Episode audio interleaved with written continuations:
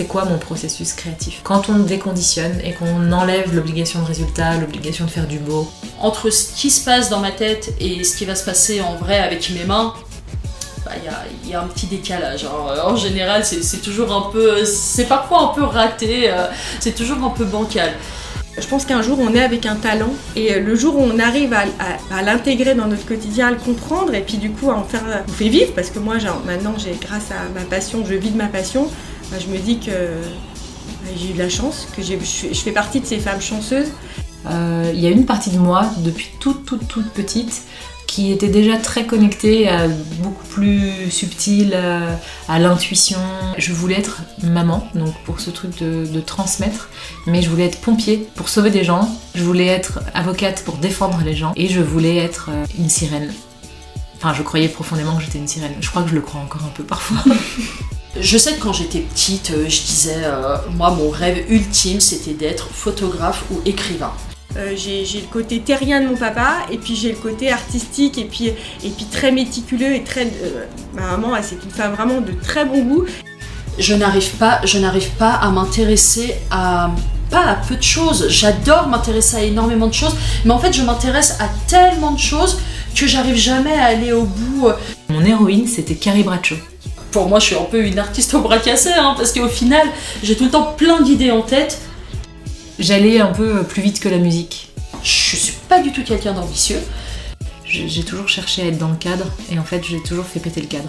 Je pense que nous les femmes entrepreneuses, on est encore dans un, un système très patriarcal. J'ai toujours été plus vie privée que vie professionnelle au final. Et ce que je ne savais pas la veille de mon départ pour les États-Unis, c'est que j'étais enceinte. Là, ma vieille, t'as quarante balais, il va falloir que tu euh, renonces à tout. Donc pour le coup, Euh, j'ai renoncé à tout, euh, mais à tout, c'est-à-dire je suis, ma vie tenait dans un Kangoo. On n'est pas une unité euh, en soi, on est multiple, on, est, on a de multiples personnalités. Tous ces gens heureux sur Instagram, tous ces gens dans l'opulence sur Instagram, euh, tous ces gens qui réussissent sur Instagram, ça peut vous rendre malheureux. Frustrant pour euh, et les employeurs et pour moi, euh, bah, c'était des débuts de burn-out à chaque fois, quoi. Alors c'est sûr que tu leur dis on va ouvrir avec un, un, un mantra, ils se sont dit euh, complètement barrés, ils sont, euh, c'est quoi ce mantra là?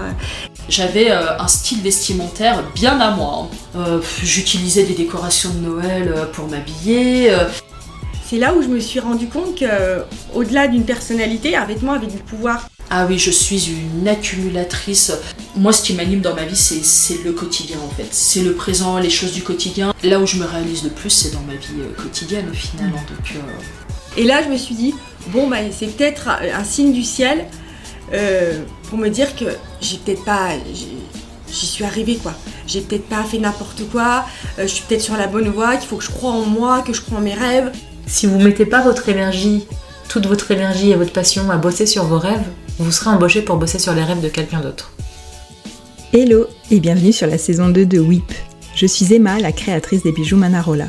Comprendre comment et pourquoi on crée, réfléchir au processus créatif, à son propre process, à ce qui nous touche, nous inspire et nous pousse à créer. Comprendre comment tout cela se met en place, comprendre que cela peut évoluer, que la créativité et son processus ne s'arrêtent pas à savoir bien dessiner est l'essence de ce podcast. J'ai à cœur de vous partager au travers de conversations le chemin créatif de femmes inspirantes.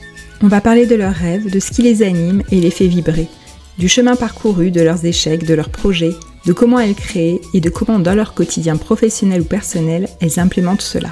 Elles se confient chacune à leur manière sur leurs doutes, leurs réussites, sans tabou et en toute intimité, avec leur personnalité, leur humour et leurs émotions. Des histoires de femmes que je suis très heureuse de partager à nouveau dans cette deuxième saison de W I P. Tout comme pour la première saison, je passerai également de temps en temps derrière le micro pour vous partager mon propre parcours et processus créatif. Alors rendez-vous ce dimanche, le dix-huit septembre, pour le tout premier épisode de la saison deux de W I P. Euh, j'ai trente-sept ans, j'allais dire trente-deux mais pas du tout, j'ai trente-sept ans. Je suis pas du tout mal à l'aise avec mon âge, hein. Franchement ça n'a pas la moindre importance pour moi.